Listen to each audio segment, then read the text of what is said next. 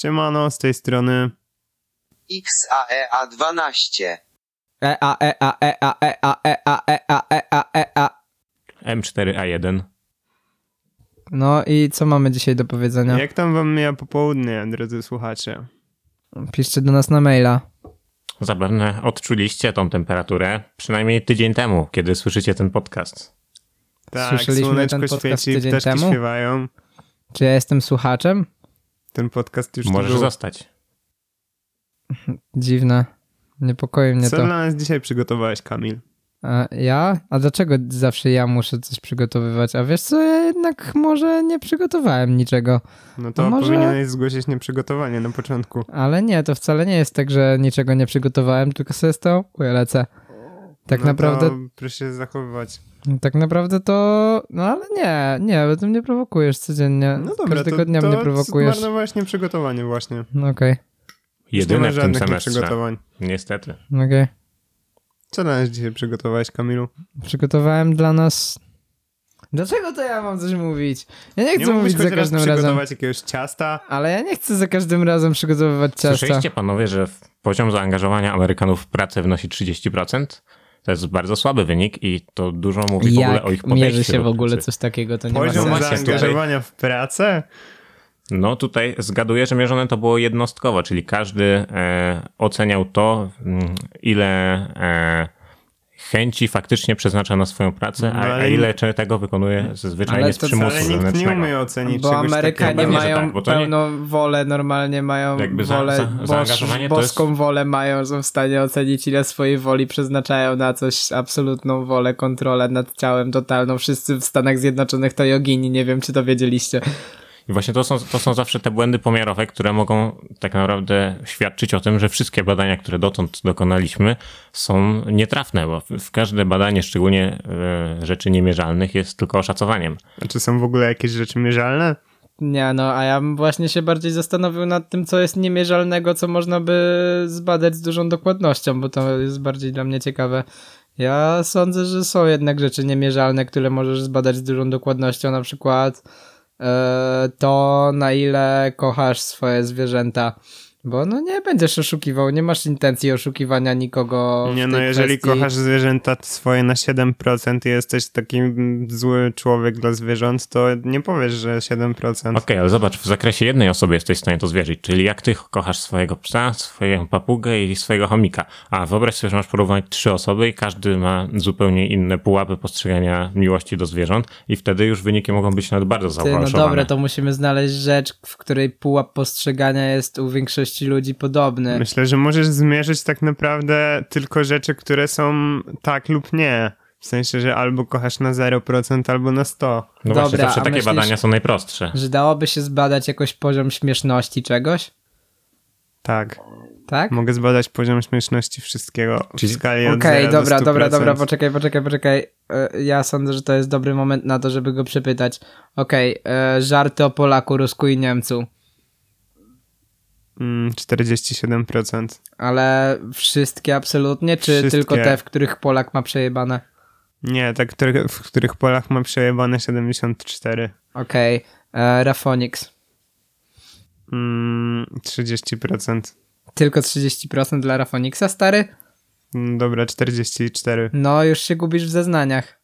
Przejęzyczyłem się po prostu. Kaz 44. 100%. E, Ale takiej, bo teraz dochodzimy do kwestii tego, czy się śmiejemy z kimś, czy z kogoś. No tutaj tego, jak bardzo cię bawi fakt istnienia tej osoby. No podobno mówiłeś, że jesteś w stanie obiektywnie zmierzyć to, dobra, czy dobra, jest dawaj śmieszne, następne więc... pytanie. Kas Bogana i tak by dostał 100% w każdej kategorii. No dobra, e, Wszystkie procesy, które nie mają na celu cię rozśmieszyć. Czyli na przykład wymiana sprzęgła w aucie. 200% stary. To, to takie ale to są jest obiektywne, stary. To, jest, to miało być Ale obiektywne, z to nie mojego miało być... punktu widzenia. No ale Dalej. nie może być obiektywne z twojego punktu Dobra, widzenia. dalej. Ale no, nie, wiesz nie, co, ja dobra, się dobra, wycofuję ale z tego, co...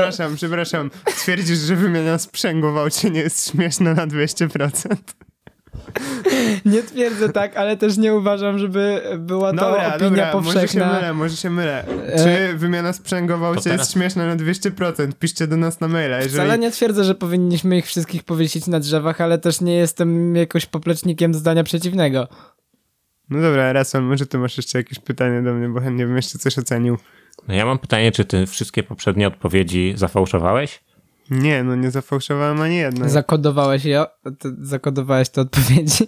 Tak, zakodowałem je w śmieszności sprzęgła. Okej. Eee, No dobra, no to lecimy dalej. Papugi.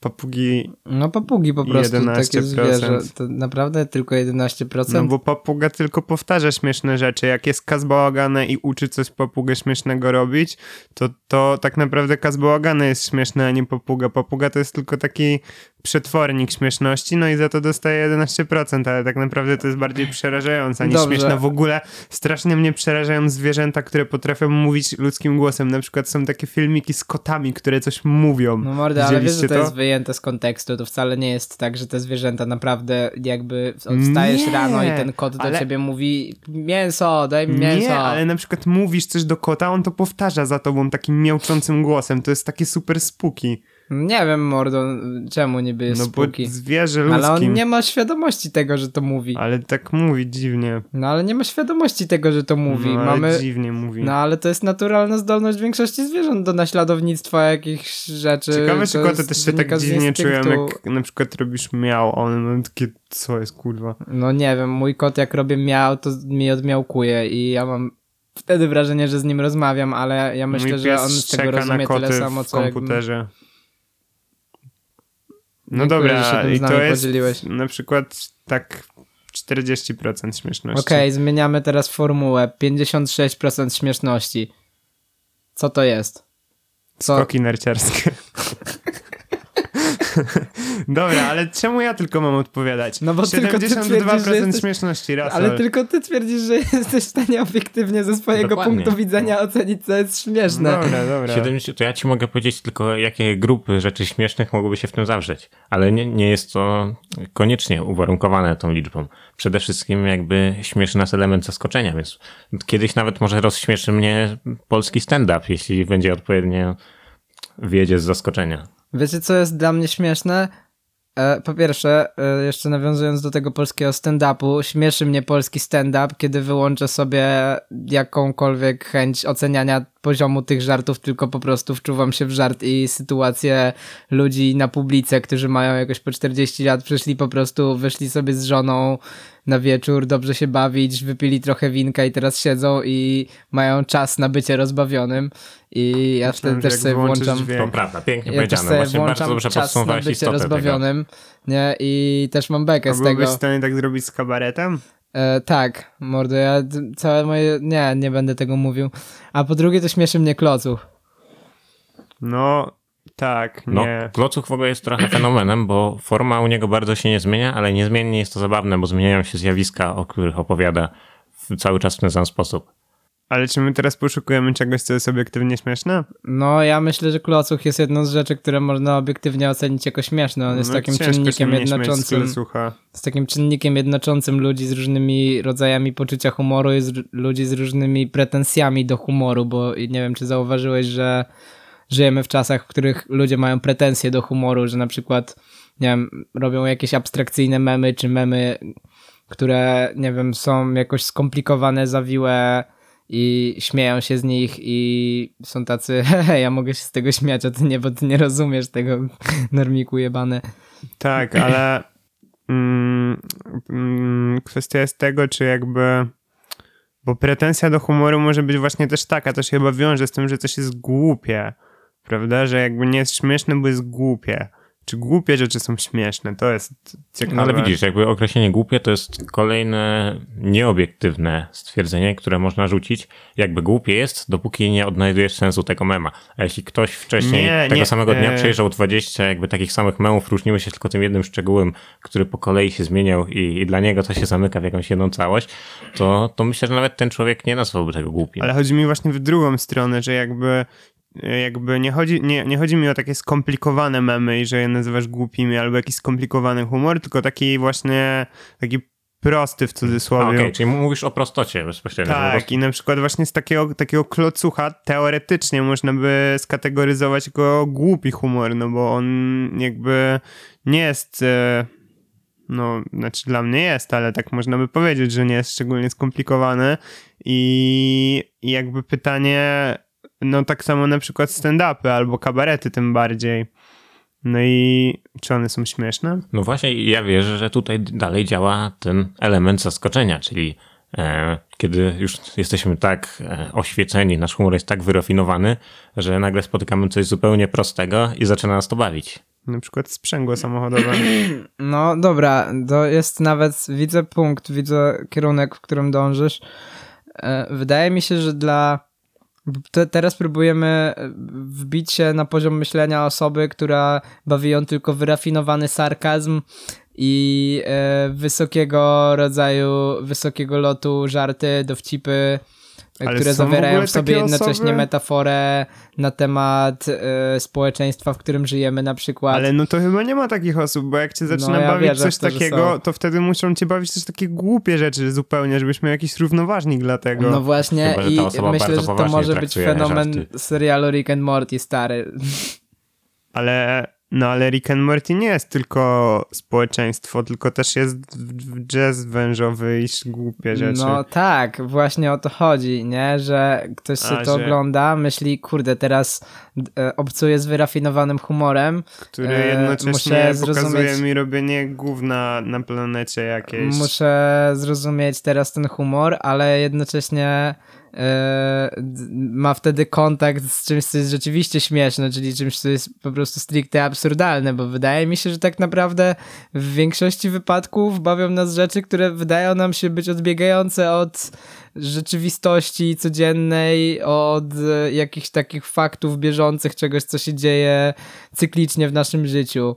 I że to jest w pewnym sensie albo inne, albo absurdalne dla nas i to nas bawi, że to abstrakcja. No, ale właśnie często też nas bawi odkrywanie jakichś patternów, które wszyscy, które wszyscy mamy w swoim życiu, jakichś takich zwyczajów i tak dalej, i które są ukazywane przez jakieś, e, przez jakieś właśnie humorystyczne albo obrazki, albo, albo jakieś filmy, i to właśnie jest takie przeciwieństwo abstrakcji, że one nam pokazują, co wszyscy robimy na co dzień. Chociaż myślę, że już coraz mniej takich rzeczy zostało. Ale ciekawe jest, czy no bo humor w sumie mega ewoluował przez jakieś ostatnie, no nie wiem, przez ostatni wiek, no albo nawet przez ostatnie, nie wiem, 30 lat, no już nie mówiąc jakby o internecie. Myślicie, że humor ewoluuje w jakąś taką zupełnie niespodziewaną stronę w ciągu na przykład następnych 50 lat, że będziemy się śmiali z czegoś takiego, co nie jesteśmy w stanie sobie pomyśleć nawet o tym, że będzie śmieszne? E, Sądzę, że to się mogło stać już, bo nie wyobrażam sobie, żeby ktoś 100 lat temu myślał, że ludzie w internecie będą śmiać się z obrazka jakiegoś psa z wykrzywioną mordą nie, albo... myślę, że byli w stanie przewidzieć No akurat dobra, byli w z stanie- wykrzywioną mordą, no ale dobra, nie byli psa, w stanie tak, no przewidzieć ale- takich pomarańczowy walec. Ale No spójrz właśnie, sobie na przykład na, na Żabę taki, na albo monocyklu. ten żart Is This Lost, po prostu monocyklu jakieś... zawsze jest śmieszna. Masz w, w konkretnej kolejności, w, pod konkretnym kątem ułożone e, kreski i, samą i ludzie w pewnym momencie zaczynają to śmiać, śmieszne. a w tym momencie, już jesteśmy na tym momencie tego żartu, kiedy ktoś to wrzuci, to jest takie, serio? Naprawdę? No, nie wiem, w starożytnym Egipcie, w ogóle w starożytnych kulturach żarty z ruchania i srania były na co dzień, więc A w ogóle zwierzęta się śmieją z czegoś? mm, mogą czerpać satysfakcję z wykonywanej czynności dla rozrywki, mogą się bawić, ale nie wiem, czy to się kwalifikuje do śmiania się. Nie, bo Ten śmiech, typ mes kiedyś nawinął, humor nas odróżnia od zwierząt. ten typ mes nawinął też kiedyś, nic się tu nie odmienia jak u psa Pluto, psu Pluto. Naprawdę. Serio tak kiedyś powiedział. E, to, co mnie też...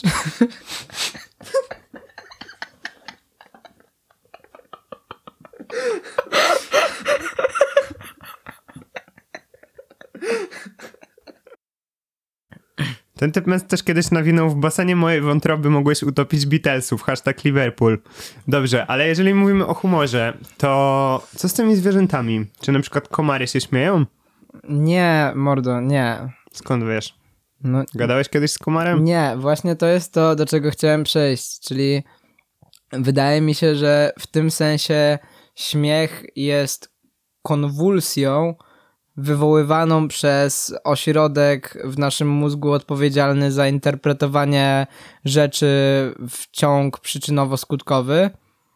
Jeżeli coś odbiega od tego ciągu przyczynowo-skutkowego, albo jeżeli e, ktoś stawia nas w sytuacji, w której w pewnym sensie ekstrapolujemy siebie poza ten ciąg przyczynowo-skutkowy i patrzymy z zewnątrz na nasze zachowania, na paterny naszych zachowań i to jak powielają się u innych, to dociera do nas abstrakcja tego, co robimy, albo abstrakcja rzeczywistości, w której żyjemy, albo po prostu abstrakcja sytuacyjna. I wtedy nasze ciało, nasz organizm reaguje konwulsją i zaczynamy się śmiać. Wydaje mi się, że to tak działa, ale jeżeli jestem w błędzie, to niech mnie ktoś wyprowadzi z niego. Na mailu. Prawda? Ale to jest ciekawa teoria. Czyli, że jakby śmiech jest naturalnym potwierdzeniem mm, abstrakcji rzeczywistości? No, jest naturalnym potwierdzeniem tego, że odbieramy e, tę surrealność, tę abstrakcję. To jest. Mm, moja teoria w sumie nie ma jakiejś falsyfikowalności za bardzo. Nie możesz e, jej za bardzo obalić, mówiąc, że tak nie jest, chyba że znajdziesz jakieś bardzo skomplikowane Mogę ją co najwyżej wyśmiać. No właśnie.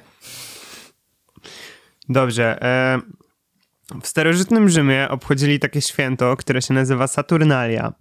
Było ono obchodzone ku czci boga Saturna, boga rolnictwa, który jest odpowiednikiem e, greckiego Kronosa.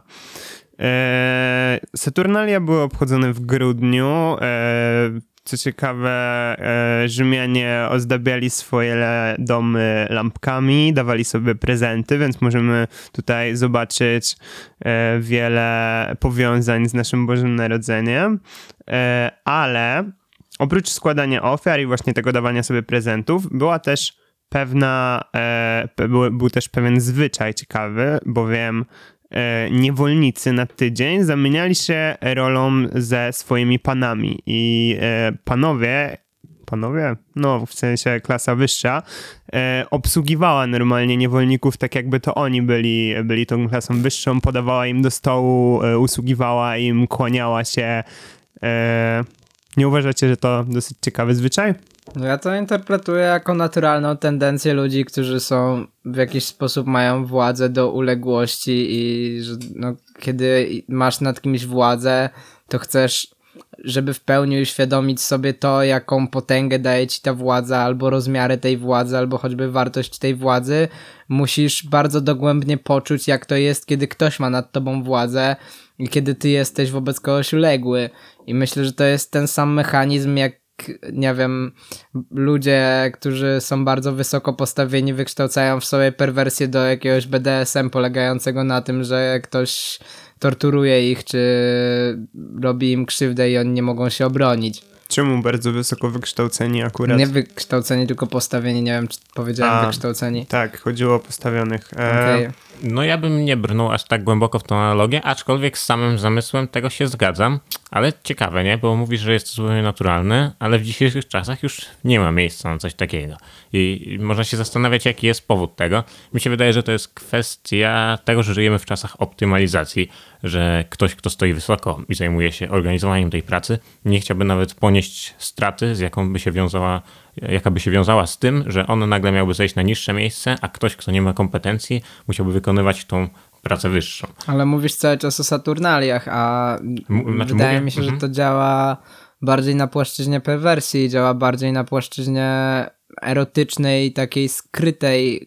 To, że jakiś mechanizm kiedyś mógł być jawny, bo była większa dowolność na takie umowy społeczne, na umowy społeczne tego rodzaju, Zgadza się. e, nie znaczy, że ten mechanizm zanikł. Myślę, że mógł ewentualnie zostać zmarginalizowany i zepchnięty do płaszczyzny siedzenia w piwnicy i robienia czegoś w ukryciu albo dogadywania się na stronkach. twierdzisz, że taka postawa, w której stawiasz się w roli e, swojego niewolnika sprawia ci więcej przyjemności przez to, że potem jakby możesz go jeszcze bardziej, możesz nim jeszcze bardziej rządzić, wiedząc jak on ma w pewnym sensie ciężko, jak bardzo ty nim rządzisz e, i że jakby to jest właśnie cel tego a nie, nie ma w ogóle strachu przed tym, że jakby po odczuciu po postawieniu się w roli tego niewolnika zaczniesz wątpić w to, na przykład jak go traktujesz i tak dalej. Bo na przykład w starożytnym Rzymie e, były głosy, na przykład Seneki, który wątpił w to, żeby e, w ten cały zwyczaj i również e, no, kilkakrotnie to prowadziło do e, jakichś tam buntów czy zamieszek, gdy po tym całym zwyczaju niewolnicy zaczęli po prostu, no nie chcieli jakby wracać z powrotem do tych swoich ustalonych ról. Mm, no. Nie, straciłem pytanie, stary. Mówisz, nie chcieli wrócić do ustalonych ról, czyli nie chcieli być z powrotem niewolnikami, tak? Czy, czy Tak, o to tak, chodzi? tak, tak, tak. No okej, ale to się wydaje dosyć Chodzi mi o naturalną to- konsekwencją. Według mnie właśnie jakby zamysł tego, e, zamysł całego tego święta nie był właśnie po to, tak jak Koza mówi, nie po to, żeby połechtać niewolników, tylko siebie, żeby po raz kolejny od nowa uświadomić sobie, jak wysoką mam pozycję, że, że widzę, jaką ten człowiek, niewolnik w trakcie święta ma nade mną władzę i kurczę, to ja tak żyję na co dzień. I myślę, że to, co próbowałeś powiedzieć, sorry, że straciłem wcześniej pytanie, już wróciłem do tego. To, co próbowałeś wcześniej powiedzieć, to, że ktoś mógłby sobie w trakcie tej zamiany ról uświadomić, kurde, jakim ja jestem skurwysynem dla tych ludzi, którzy są moimi niewolnikami. Tak, no dokładnie. E, no to wątpię w to, stary. Myślę, że tak, coś takiego, taka umowa społeczna pomiędzy klasami, które są tak bardzo wysoko od siebie, tak bardzo daleko od siebie postawione, że jedni są panami, a drudzy są niewolnikami, muszą im służyć, bo inaczej umrą. Myślę, że w takim społeczeństwie, żeby zaszła umowa społeczna polegająca na tym, że zachodzi zamiana ról, musi być to bardzo bezpieczna i klarowna sytuacja, w której możesz przemocą doprowadzić do dawnego układu klas.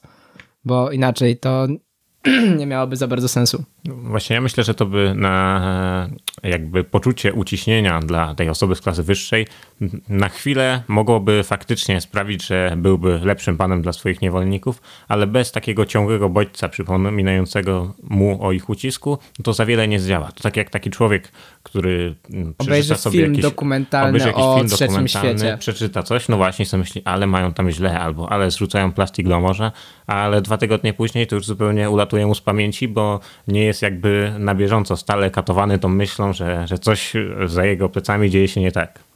Fakty. Do tego nie oglądajcie filmów dokumentalnych o trzecim świecie, po prostu wrzućcie się do morza. Zapraszamy. Piszcie do nas na maila. W moim świecie Krystyna Pawłowicz umiera w korydzie. Moja dzisiejsza ciekawostka o Wernerze Herzogu jest taka, że do swojego pierwszego filmu e, Werner Herzog zatrudnił e, no karów. Krystynę Pawłowicz karów umarła w korydzie. generalnie. I miał dla tych karów przygotowane no bardzo ciężkie zadania. Jeden z tych karów e, cały czas sobie coś rozbijał, rozwalał, aż w końcu raz się podpalił. No ale przeżył i Werner Herzog powiedział mu, że słuchaj, Karle, jeśli przeżyjesz do końca tego filmu, to ja wskoczę w kaktusy. No a ten karzeł powiedział spoko, no i przeżył. No i Werner Herzog rzeczywiście wskoczył w kaktusy. I potem powiedział, że łatwiej było tam wskoczyć niż stamtąd wyjść. Okej, e, Czy jest jakaś korzyść z skoczenia w kaktusy? bo jak mam być z tobą kompletnie szczery, to mnie to strasznie bawi, ale nie wiem, czy mogę moralnie się z tego śmiać. I tutaj dochodzimy do bardzo interesującego tematu. Czy możemy śmiać się, czy możemy kontrolować to, z czego się śmiejemy, jeżeli to jest niemoralne, albo jeżeli w jakimś sensie jest nawet obrzydliwe, albo nie wiem, krzywdzące dla kogoś. Kontrolować tylko do pewnego stopnia, ale nie widzę ten... Mm, to e, jest tylko kwestia tego, jak bardzo się afiszujemy z tym śmiechem i jak bardzo, no bo zawsze możesz się troszkę zaśmiać w duszy z jakiegoś e, mimika niegrzecznego, ale... Właśnie, tutaj już e, zależy od tego stopnia absurdalności, czyli stopnia rozśmieszenia. No bo w pewnym momencie już się nie powstrzymamy, co by się nie działo. No bo na przykład zobacz, kiedy XXX Tentacion umarł, no to to było strasznie śmieszne, No. ale potem jak Mac Miller umarł, no to to już nie było takie zabawne. No i gdzie jest, jakby czemu? Nie wiem. Czy to jest myślisz, jakaś kwestia moralności? No akurat z XX Tentacjonem to może dlatego, że on po prostu wcześniej już był memem i wszyscy i tak się śmiali z niego i no nie wiem, mordo, no z jakiegoś powodu to po prostu było śmie- no w sumie no bo nie chcę też No bo to nie było jakby, nie był śmieszny fakt śmierci, ale jakby była w tym pewna memowość i jakby, no nie możesz zaprzeczyć, że zaśmiałeś się w środku. No, zaśmiałem Ale- się nawet głośno, ale właśnie... humor? No nie wiem, nigdy w życiu mnie akurat śmierć nie rozśmieszyła, ale jakby e, właśnie jakaś tam sfera żartu e, wokół śmierci, to już niejednokrotnie była zabawna. Ale tak sam fakt śmierci, jeśli chodzi o sam fakt zatrzymania się funkcji życiowej, to w sumie może ucieszyć, może wkurwić, ale, ale rzadko, żeby rozśmieszał, bo po prostu nie jest absurdalne, tylko to jest coś zupełnie naturalnego. Bo ja na przykład uważam, mam różne opinie na ten temat, ale jedna z moich opinii jest taka, że chciałbym nie śmiać się z niczego, co jest dla kogoś krzywdzące, a No to witam cię w 2019. Ale właśnie- się zaśmiać z jednej rzeczy, która nie będzie dla kogoś krzywdząca. Ale właśnie nie chodzi o to, żeby teraz e, wprowadzać temat jakiejś politycznej poprawności czy czegoś takiego, bo to nie, to w ogóle całe to pojęcie mi nie odpowiada, bo wydaje mi się, że zostało wymyślone przez ludzi, którzy są po prostu ignorantami i chcą dalej, dalej być ignorantami i mają takie o nie, ktoś mi zakazuje być ignorantem, ale mi wjeżdża w moje życie, jak ja się śmiałem teraz ze wszystkiego i było spoko po prostu, nikomu nie robiłem krzywdy i teraz nie mogę się śmiać na przykład z transseksualnych ludzi. I No, no, tylko właśnie gdzie jest granica Nie, ale, śmiechu? bo to jakby z, są dwie różne rzeczy. Można się śmiać z czyjejś krzywdy, a można się śmiać ze zjawiska, które ci śmieszy, ale to zjawisko krzywdzi inną osobę i nie masz wpływu na to, że to cię bawi.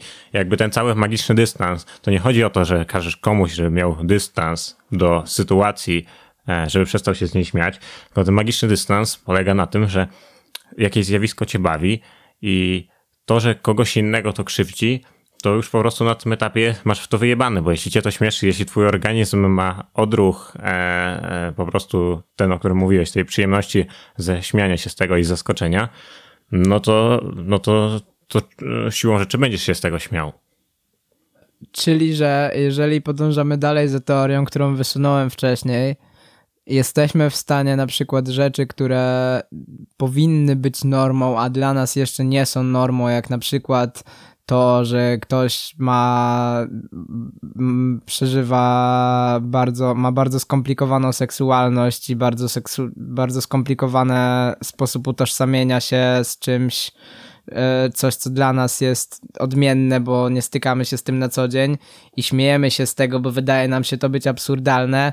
Jeżeli wtłoczymy to do swojego życia i będziemy raz na jakiś czas przypominać sobie, że to jest normalne i że to nie jest rzecz, która jest rzeczywiście abstrakcyjna, myślisz, że wtedy możemy wywołać u siebie coś takiego, że kiedy padnie żart na przykład o osobach transseksualnych czy osobach, które mają inną tożsamość e, związaną, no nie wiem, z czymkolwiek innym, e, to że wtedy nie będziemy mieli nawet odruchu śmiania się. Chodzi mi po prostu o to, że e, Czyli, no poczekaj, jeżeli ktoś, finalnie jakie jest pytanie? jeżeli- do Białasa? jeżeli ktoś powie, tak, piję do Białasa, ale jeżeli ktoś powie po prostu śmieszny żart o tym, że facet, nie wiem, ma cipę i po prostu cię to rozbawi z jakiegoś powodu, no nie, już na, teraz nie wyobrażam sobie nawet, żeby był jakiś żart, który rzeczywiście mnie rozbawi i ma taki kontekst, ale jeżeli przypadkiem rozbawi cię albo rozbawił cię w 2014, to czy w trakcie procesu przyswajania sobie tego, że to jest rzecz, która jest naprawdę, tylko wcześniej o tym nie myśleliśmy, jesteśmy w stanie zanegować w sobie ten odruch śmieszności, czyli sprowadzając jakąś rzecz do normalnego zjawiska, Myślę, możemy że, sprawić, myślę, że nie będziemy to się z tego jest, śmiali. Właśnie myślę, że to nie jest kwestia nas, tylko że to jest jakby zewnętrzne i po prostu to, ja myślę, że śmiech jest w ogóle poza tym, znaczy no myślę, że śmiech jest poza tą dyskusją, że max co możemy zrobić, to jakby nie śmiać się właśnie, nie śmiać się na głos, ale tak Możemy naprawdę y, mam, mi się wydaje, że po prostu pewne rzeczy przestają być dla nas abstrakcyjne i nas bawić, kiedy zostają no, w jakiś sposób, w jakiś sposób unormowane też, też dla nas, tak? I że to nie jest kwestia tego, że musimy przestać się śmiać, tylko musimy po prostu no, w jakiś sposób to uznać za normalne, tak? I się przekonać do tego. Ale to nie jest, mi się wydaje, że kwestia śmiechu, tylko kwestia wielu, wielu różnych rzeczy. No właśnie, jest kilka kwestii. Jest różnica pomiędzy śmianiem się, a okazywaniem śmiechu, czyli po prostu jeśli ktoś nie chce urazić drugiej osoby, pomimo, że go coś bawi, może nie pokazać tego śmiechu. Na przykład jak idziesz, jakiś twój znajomy się potknie, poślizgnie No na nie, no to skórce wtedy od musisz banana.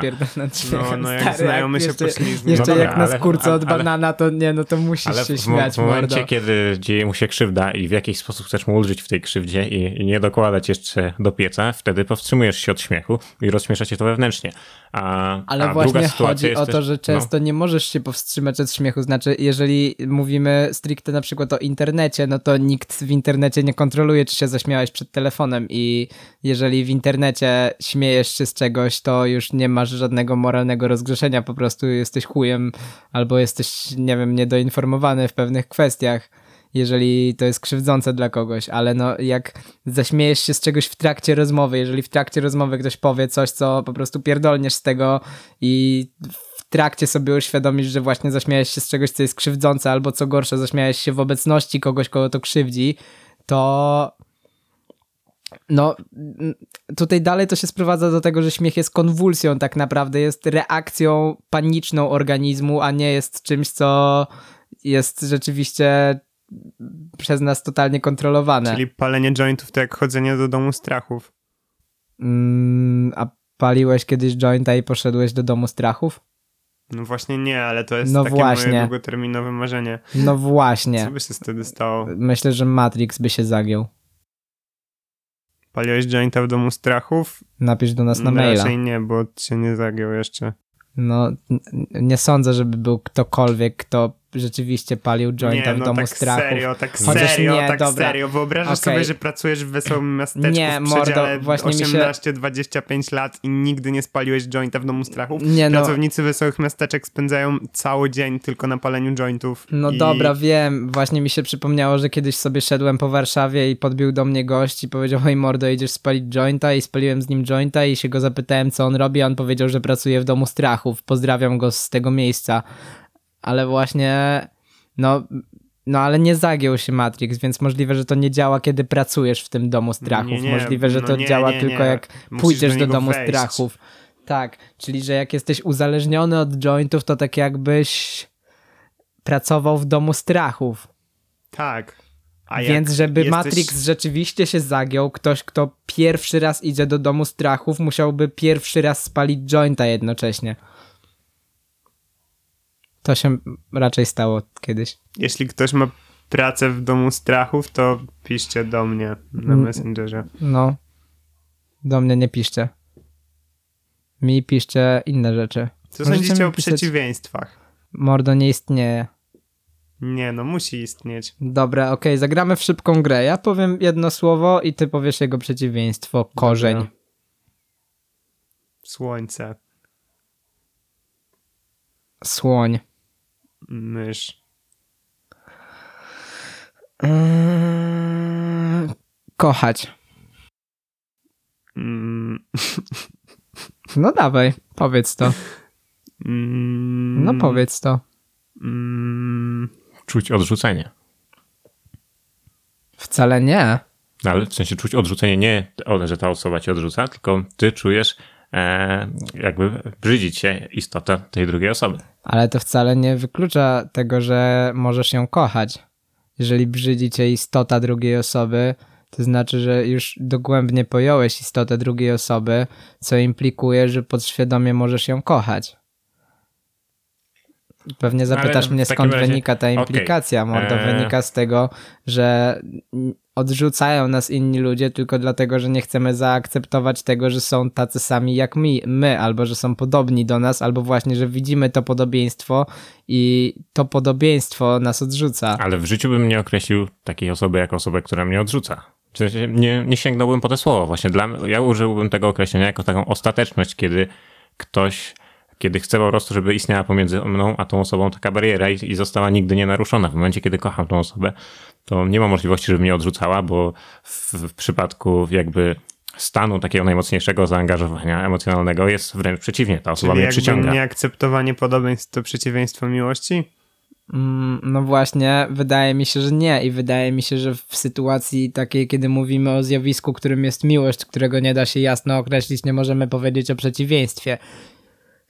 Ale tak jak e, wcześniej rozmawialiśmy o zjawiskach, których nie da się jasno określić i zmierzyć, tak tutaj mówimy już o czymś, co jest dla mnie stricte semantycznym zjawiskiem, czyli o przeciwieństwie bo przeciwieństwo jest tak naprawdę rzeczą też bardzo wyraźnie określoną. I to jest rzecz wyraźnie określona systemem znaków, w którym jest mowa.